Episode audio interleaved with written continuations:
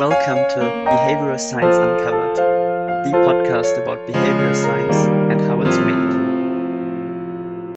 Hello, everyone. Today I'm talking to Aurélien Baillon from the Erasmus University in Rotterdam. Aurélien, thanks so much for coming on the podcast. Well, thanks for the invitation. Thank you very much. And today we are going to talk about your paper called Bayesian Markets to Elicit Private Information. Could you briefly explain what this paper is about? So, this paper concerns the elicitation of unverifiable information. So, for instance, you know, when we run surveys or experiments, we never know whether people are truthful. And by truthful, I mean whether they're honest, they don't lie, but also whether they carefully consider the question and what to answer. So, how can we incentivize respondents to provide honest and carefully considered answers? So, that's the question uh, this paper uh, tries to tackle. And the challenge is, is that in many situations, only the respondents themselves know whether they are answering truthfully and whether they are thinking carefully about the question. Only they know. So, how can we solve, uh, how can we, in that case, provide incentives? And so, what this paper does is to make people bet on others' answers. So, like, imagine we want to ask people whether they liked this podcast. It can be shown in a Bayesian setup that those who liked the podcast will expect more people liking it than those who did not like it. So, this is also supported by the uh, psychological literature on uh, false consensus bias. And so, what the Bayesian markets do is to exploit these to provide truth telling incentives. So if I can just in a nutshell, so uh, you have a market maker who creates an asset whose value is going to be the proportion of agents, in that case, liking the podcast. And people who report that they like the podcast can buy the asset, whereas those who say they dislike it I can sell the asset. And so the paper shows under which assumptions you can get truth telling as a Nash equilibrium. That's basically what, what the paper does. It's uh, trying to provide uh, truth telling incentives. That's very interesting. And you mentioned this is an important challenge in survey evidence that we never know whether we can kind of trust the issues. And there has been previous work on this issue, and other researchers have developed a few methods uh, that try to incentivize people to report honestly. But those methods are not market based, like your Bayesian market method. For example, I could mention the Bayesian truth serum method. So, what motivated you to look for a market based approach to belief elicitation, or what do you think are the advantages and disadvantages of your method? Yeah, so you're completely right that this paper is very much inspired by uh, Drazen Prelec's Bayesian Truth Serum. So that was a paper in 2004 in Science. And so it's a beautiful paper with uh, many uh, deep intuitions. And there, there are many follow-up papers, uh, a few experimental and quite a few in uh, computer sciences. And, you know, I was just wondering whether we could make, we could have a mechanism that would be a bit simpler and more transparent than the Bayesian truth serum. So those who used it in uh, who used the Bayesian truth serum in uh, experiments, they never really explained the full mechanism to the respondents. And for an experimental economist, or uh, more generally for an economist, that can be a problem. You like to be transparent about mechanism. When you do mechanism design, subjects are supposed to know how the mechanism works. And in computer sciences, if I can very briefly and grossly summarize their work there, they were more interested in making it robust than making it simple. So I tried to develop the simplest version I could think of. And the idea was maybe I can use some of the intuitions from betting markets or prediction markets. So trying to use some of the intuitions we have to simplify a bit the way it works. And I also put in some concept that uh, we use daily in experimental economics, like for instance, a random price. So ultimately with uh, like using a bit of uh, market ideas and a bit of uh, experimental economics ideas i could claim that i was making it simpler because i'm asking less information from the respondents and also the payment rule that i got at the end how much people can be paid with those incentives was much more transparent in the sense it's just a subtraction whereas most like other uh, truth serum tend to be uh, Bayesian truth serum tend to be uh, complex in terms of uh, payment formula so it was really trying to use things that we know from betting markets or what we know from experimental economics to simplify and get the similar results, but with uh, something more transparent.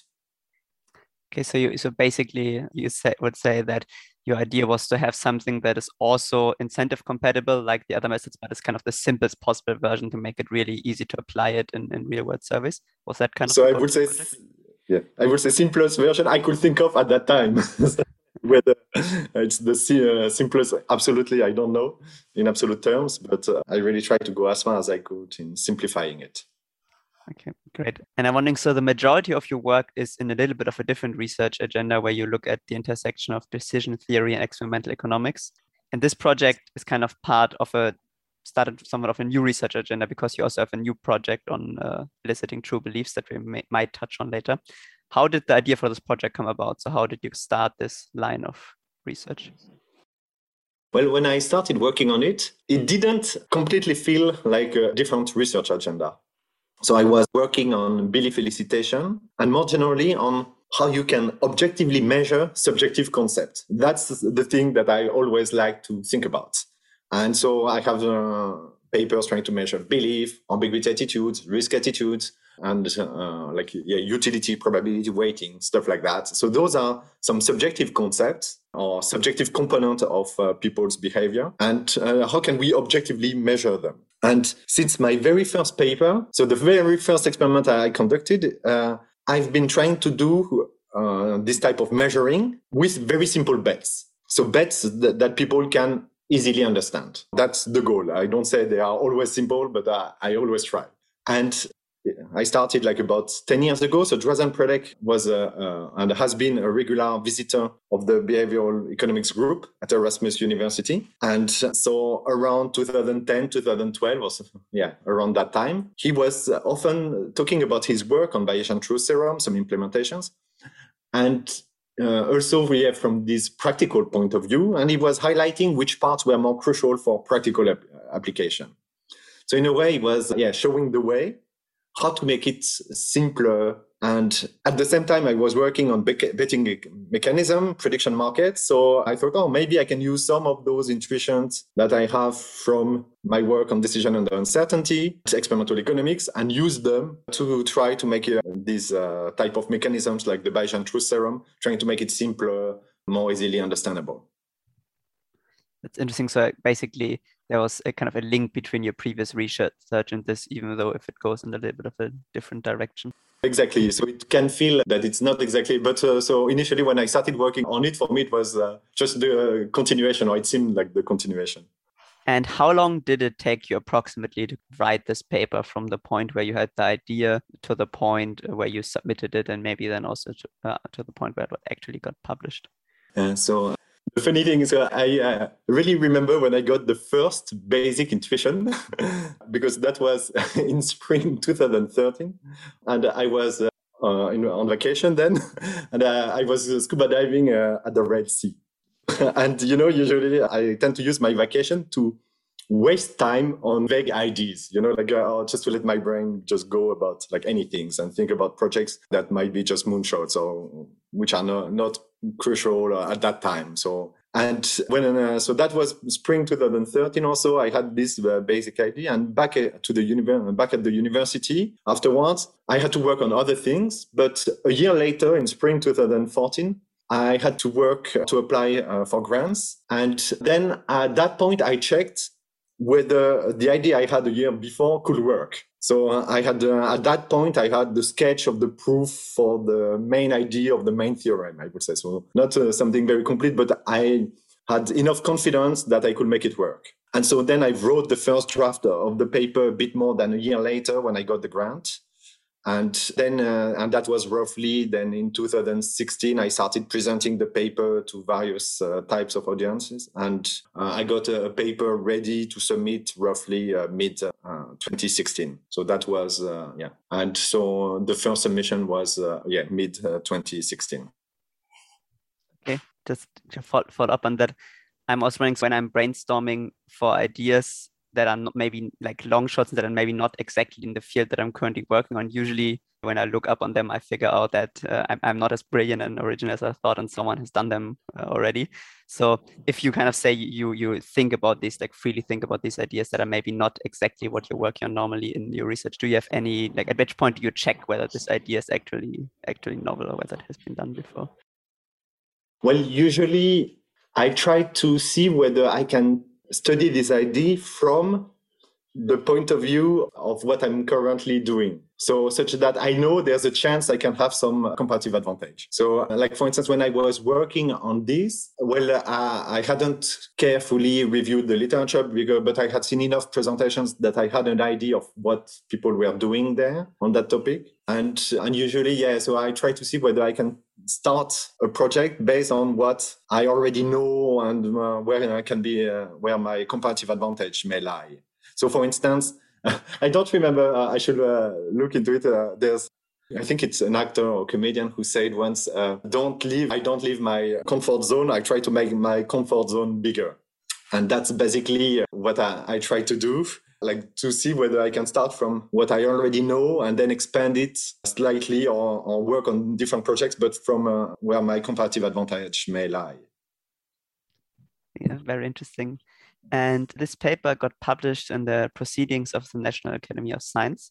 And that is a bit of an interesting choice for an economics paper, right? Because this journal publishes in a diversity of fields and on a wide range of topics. And it's not really famous for publishing a lot of theory papers. So, what uh, made you think that this journal was the right one for this article? So, I wanted to try uh, multidisciplinary journals. And the, the goal was really to reach out to other communities because those are, this is a literature which is also expanding in computer sciences and also uh, a bit in uh, marketing. There are a couple of papers. So, so I just wanted to have something which would sound broader than a typical econ journal, where maybe like uh, yeah, people from other fields would never look into that one. So it was a, a long shot, and uh, but the goal was really uh, trying to reach out to other communities, other groups, and then that actually quite helped because afterwards I got uh, invited in um, some seminars uh, or uh, workshops or conferences more in either computer sciences or uh, fintech and machine learning and things like that. And I think, yeah, it helped a bit that uh, I tried to publish in uh, journals which uh, reach, which is read by other communities. And can you tell us a little bit more about the submission process and history of the paper? So, kind of, how long did it take to publish this paper from the first time you submitted it to the time it was actually accepted? So the first submission was a very, a very fast desk reject. So, uh, you know, because I was trying to have uh, a multidisciplinary journal, I tried science, desk reject. And that was also like uh, mid 2016. And then, uh, so I tried uh, PNAS. Uh, and so that was, and I got revise and resubmit. And that was, yeah, around August or September 2016. I remember that because the R&R email got into my spam folder. So I missed it for a couple of weeks. and then I, I checked my spam folder. So always check your spam folder. Sometimes the news in it. That's uh, uh, that's my advice. And otherwise, uh, yeah. So it was an R&R, and what was interesting is the reviewers were seemed to be clearly more senior economists who uh, could give advice, who had like an overview of the literature and could give advice about how to uh, position. And uh, they were asking for substantial rewriting, but mostly rewriting. And then, so I resubmitted it a couple of months later, and then it went to uh, uh, those two reviewers were quite happy with the revision, and it went also to a third reviewer who was more from computer sciences. And that reviewer asked for more revision. And at PNAS, they have this policy that uh, uh, you cannot have too many rounds. So the paper was rejected at that time, but with a door open to resubmit or to submit again as a new submission. And so that was, uh, yeah, more or less in the winter 2016, 2017. And I, I worked quite a, a lot again on that revision. And there, the goal was really trying to to be able to formally say that the mechanism was simpler. So that really helped improve the paper again and to to make it clear that the mechanism was simpler than what existed. So i could resubmit it uh, yeah early 2017 it got another round of minor revisions and it was accepted in June 2017 and published uh, a couple of uh, like a month later. So it was uh, very fast. The like PNAS was extremely fast between uh, acceptance and publication would you say it's maybe a challenge of interdisciplinary journals that you can get reviewers from different fields and every field kind of has their own way of writing papers? So you sometimes have reviewers disagreeing just because they're used to different ways of writing papers or? Well i don't know whether it's a cha- well it's a challenge but it's also what is fun. So and i like to try to publish in different types of journals Yeah, one of the latest uh, uh, paper I got accepted was is in uh, psychological science, and that was also a completely different way of of uh, writing the paper, and also a completely uh, different type of review process. So I find it interesting because uh, it forces you to question a bit your habits. And I've been reviewing for journals also uh, more like uh, evolution and human behavior journal, for instance. And there you have people who come more from biology, people who come more from psychology.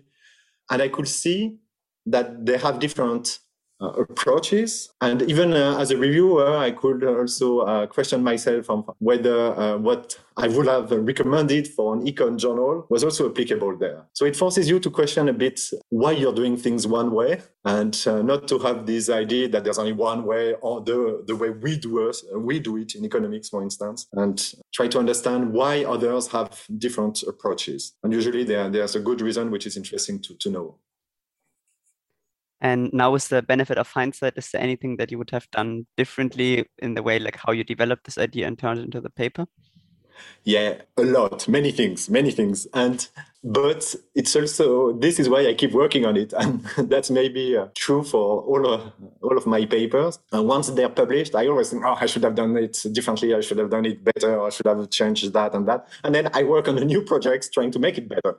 And so this is why I tend to have uh, uh, like papers that uh, build upon each other because I'm never happy with what I have. And so, for instance, in that paper, there were one thing is uh, that when we try to implement it, and we also we had a couple of projects where we implemented Bayesian markets, we still realized that there were some things that uh, could go wrong. So then we tried to uh, develop new mechanisms that solve those problems. And uh, so, uh, and yeah, so that's why I have uh, now a couple of other projects that try to uh, improve upon this project. And typically, how to make sure that how to make it slightly more robust to some uh, phenomena that uh, could go wrong, that it's still a bit too complicated for some settings. And yeah, that's uh, what I've been uh, yeah, working on more recently. Very interesting. I actually wanted to talk a little bit about, about that in, the sense that if you run a survey or an experiment as an economist, you kind of often face the choice between just asking people for their beliefs and having a simple unincentivized question, or whether you want to you need to choose whether you want to design some sort of incentive compatible elicitation mechanism, but that's basically always adds additional complexity, right? Because you need to yes. explain the incentives and you need to explain why uh, it's in their best interest to answer truthfully. So I'm wondering what's your thought on whether when it makes sense to kind of add the extra complexity to have something incentive compatible versus just asking them and trusting that they uh, that they give a true answer funny to, to hear me say that because I've been uh, uh, talking about providing truth telling incentives now for uh, 20 minutes. But I also completely agree that in some cases it doesn't make sense to provide incentives, that you uh, better have hypothetical questions that people can understand. And uh, I have some papers which are with hypothetical uh, choices. For instance, when you want to study losses, if you want to have like major losses, you want people to think about big losses, then sometimes it's just good not to have incentives. If you want to, uh, to study belief about uh, one's health, and if you have the general population, and I, I happen to have contributed to surveys in uh, various countries where we have populations with different education level. Like for instance, we have I've been involved in some projects in the Philippines where we had different types of, of or different parts of the population. Then in the, those cases, I think uh, just going for purely hypothetical uh, is uh, much better. So, but the only thing is, if we want to know what's the impact of incentives, and whether hypothetical are a big problem or not, then we need to have mechanisms that provide incentives. So, and then we can test in the lab what effect it can have. So I'm working on such mechanisms providing incentives to see whether it matters. For instance, I have a, project with uh, two colleagues of mine, uh, Han Bleichrodt and Georg Granic, where we try to, to see whether using BTS, so Bayesian Truth Serum, when you measure people's happiness, or whether you measure some health-related questions, whether it, uh, it provides different type of answers.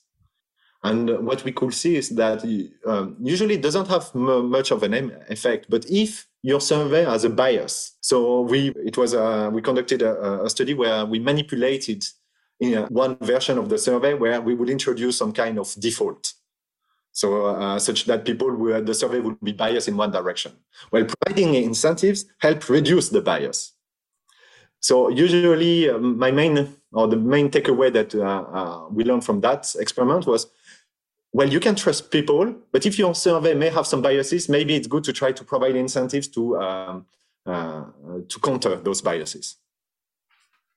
Interesting. So in that sense, it would be more that the people don't try to actively lie to you, but if you have some sort of default, maybe uh, then if you don't incentivize them, they just don't care enough to kind of overcome this default. Yes. Yeah. yeah. Yeah, and we have a, I have another uh, project, the project I've been working on yesterday, where we have a simplified version of the Bayesian market, and we try to see whether we could make people provide more effort uh, to uh, when they answer some questions. And we tried like some natural questions about uh, their behavior, but also uh, a uh, more artificial task where you you need to provide an effort and then you get a signal. So this is typical task that are used in experimental economics, and we could again see that providing those incentives can increase the degree of effort. But even without incentives, uh, people will already provide some effort. So it's not that it's completely uh, wrong when we don't provide incentives. Just we can help a bit. People provide more effort when we with uh, incentives. So it can help. And we mentioned prediction markets a couple of times during the last half hour, which are conceptually similar to Bayesian markets, with the difference is that with prediction markets, you have an objectively verifiable event like who will become the next president of the United States. And then you let people bet on that. And, and that makes it a bit easier because you have a clear, defined point at which you know whether the event is true or not. Um, and these prediction markets are actually quite successful. And there are a couple of prediction markets running with real money, uh, for example, to bet on elections at the moment do you think that we will see real world Bayesian markets where people uh, kind of trade with, with real money soon? And if so, what kind of questions do you think will be asked? Or what are the most interesting questions to ask with Bayesian markets? There's one big limitation to a Bayesian market, and but to the whole literature on Bayesian truth serum, and uh, there's also literature called peer prediction uh, mechanism. One of the big limitations we have there is that the, the type of results we obtain of the form of Nash equilibria. And so not really an equilibrium. And often it's only one possible Nash equilibrium, meaning that in terms of mechanism design, we have partial implementation, not full implementation of truth telling. And that is a strong limitation of this type of mechanism because it uh, makes it, uh, you, you could also imagine that if it if it gets very big stakes, like so if you have a Bayesian market about something extremely important, you could imagine that uh, people will find ways to manipulate it. Because we only have partial implementation because we're only talking about Nash equilibrium when coordination is not possible. So this is why it's important to work on the theory because we know what can be wrong and there we know for now, those mechanisms can be used for small questions uh, where you want people to provide uh, more effort. Uh, but if people have very strong incentives to manipulate, they won't help.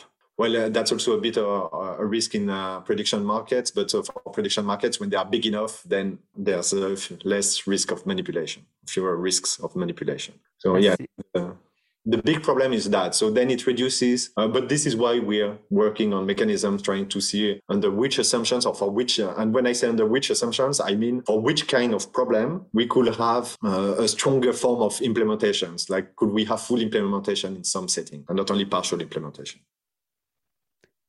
Interesting. Then another thing with, with Bayesian markets is that they need to be subsidized by the market maker compared to prediction markets, which uh, run cost neutral for the market maker and where it's really the participants who kind of exchange money.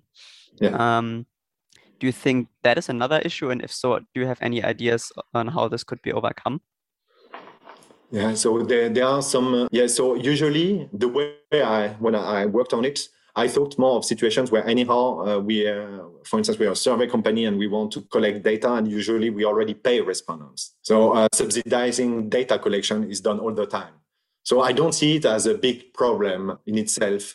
But if you want to use it like as self-standing uh, markets that are going uh, with with no one subsidizing them, then indeed uh, the cost uh, can be a problem. For this version of Bayesian markets, there might be some uh, tricky ways or tricky uh, aspects to make it work. But in general, for in the literature on this type of mechanism, on Bayesian truth serum mechanism, or, and there's a um, more recent papers, a paper uh, published two years ago in American Economic Review Insight uh, called uh, Choice Matching. So honesty via, via choice matching is the title of this paper. And it's by Drazen Prelec with uh, co-authors and including a, a PhD student we uh, jointly supervised, Benjamin Tereick. In that paper, they also discuss these budget issues and how you can make it budget neutral. So they have a mechanism that could be uh, budget neutral and that is also a bit simpler than uh, Bayesian Truth Serum, yeah, which is quite simpler than Bayesian Theorem and a bit more uh, so the yeah more easily applicable so in that literature it's it can be a problem and there are some with uh, mechanisms such as bayesian truth or, or, choice matching you there are solutions for that uh, bayesian market not yet i see and you also have a more recent paper on a similar topic with Yan Xu, in which you study other methods to elicit true beliefs, which are called top flop betting and threshold betting. Could you briefly explain how those work? The general idea in all those mechanisms is that if someone get say for a positive signal so for instance they like this podcast then they will expect more people to like this podcast than we would have expected ex ante and those who get a negative signals will expect fewer people liking the podcast than we would have expected ex ante. And this idea of we would have expected ex ante, there are different ways to uh, to define it or to have a proxy for it. And in Bayesian market, I do that with some random pricing and the market structure with buyers and sellers to, to have some proxy for it. In the Bayesian truth serum, it's based on, so the proxy for what we would have expected ex ante is what people predict ex post and the average of uh, everyone. And in this paper with uh, Yan Xu, we, we looked at situations where we could have measures that already exist of what we could have expected ex ante. And our idea there was to say, well, maybe in some settings, so if we think about this podcast, we could ask people, do you expect this podcast will have more people liking it than a random other podcast that will come in the future? And we try to see under which circumstances this gives you truth telling. And the, the idea is instead of having a problem of the form of a beauty contest or guessing game where the only thing you have to guess is what others are going to say. We ask whether they will expect more people liking the podcast than people liking a random other podcasts from the same series. That allows us to uh, not to, to care about whether it's going to be the majority or not, but it's more than we would have expected. And the we would have expected is defined in that type of mechanism in uh, the paper with uh, Yan. Uh, we define it as what around uh, the, the proportion of people liking a random other podcast, another random podcast from the series. Uh, interesting. And so you mentioned already that you kind of, when you are uh, looking into a new project, you're kind of looking to uh, into places where you have a competitive advantage. Could you talk a little bit more about how you decide uh, which new project to take on out of the many ideas that you probably have?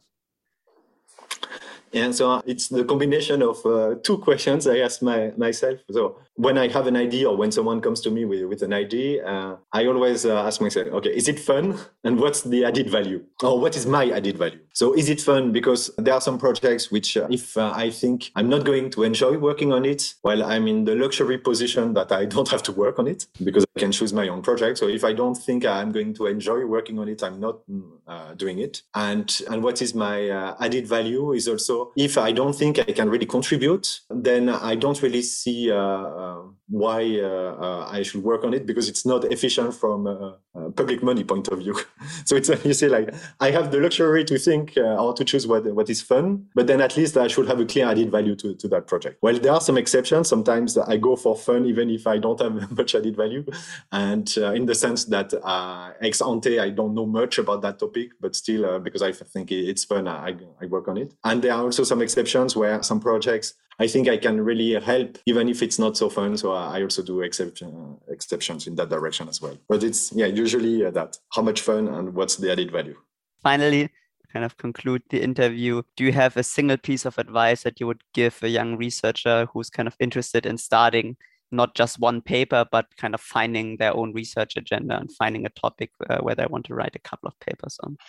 Yeah. So I don't know whether it's a topic, uh, like a research agenda has to be a topic or an approach, because sometimes it can also be that. But I would usually say try to find your comparative advantage. And I'm not saying absolute advantage, so that makes life easier because if we had to be uh, the best one on one topic, yeah, that makes it quite difficult. But it's enough that if we have a comparative advantage.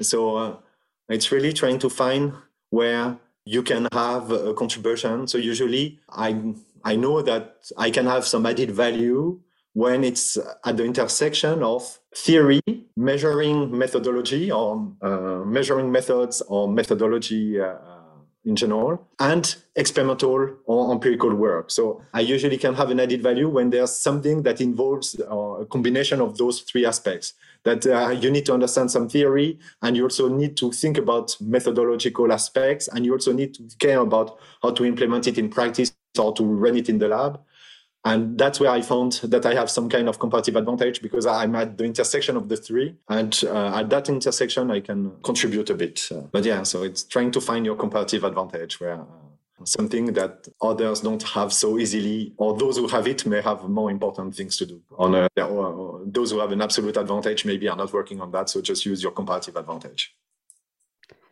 Great. And I'm wondering maybe it has been too long ago for you to still remember that, but I mean now you have you you kind of it's kind of clear for you probably what your competitive advantage is because you worked on a lot of projects. But when you were starting out as a researcher, when you were choosing what to write for your first paper, how did you do that? Do you still remember, or do, would you have like with the hindsight knowledge that you have now? How would you advise a young researcher they should kind of go about looking for their competitive advantage? So my first papers and my first experiments were already suggested, and so what I did during my PhD, I had several papers joined with my supervisors and they were and so they were telling me in a way what mattered and then i was trying to work on it so I know that there's, you know, this romantic image of uh, a graduate student who find his or her research agenda at the start of the PhD process or like during the PhD process and then work carry on that and that you need to have your job market paper with the uh, that you need to know very fast very uh, early what is your advantage that you need to know uh, very fast what is your uh, research agenda. And for me it started quite slowly in a way. So i had the first couple of projects i worked with uh, uh, my supervisors and then i started more and more taking the initiatives myself. And by just trying to once i knew the literature then I could more easily find what was missing, and I also knew what was possible because I had I had worked on some projects already. Uh, so like when uh, before you worked on enough projects, you don't really know what is possible, and before you know the literature well enough, then you also don't know what is relevant. And trying to, uh, so this is why at the very start of your PhD, I find it very difficult. So I don't think it's bad if uh, PhD students work also on a couple of projects more with their supervisor, and then in parallel they can start working on their own and discover what they are good at, what they find relevant. So Okay, great. Thanks for, for the advice and your thoughts on starting a research agenda. Um, and we have come to the end of the podcast. Thank you again uh, for coming on the podcast. Thank you uh, very much. It was uh, a pleasure.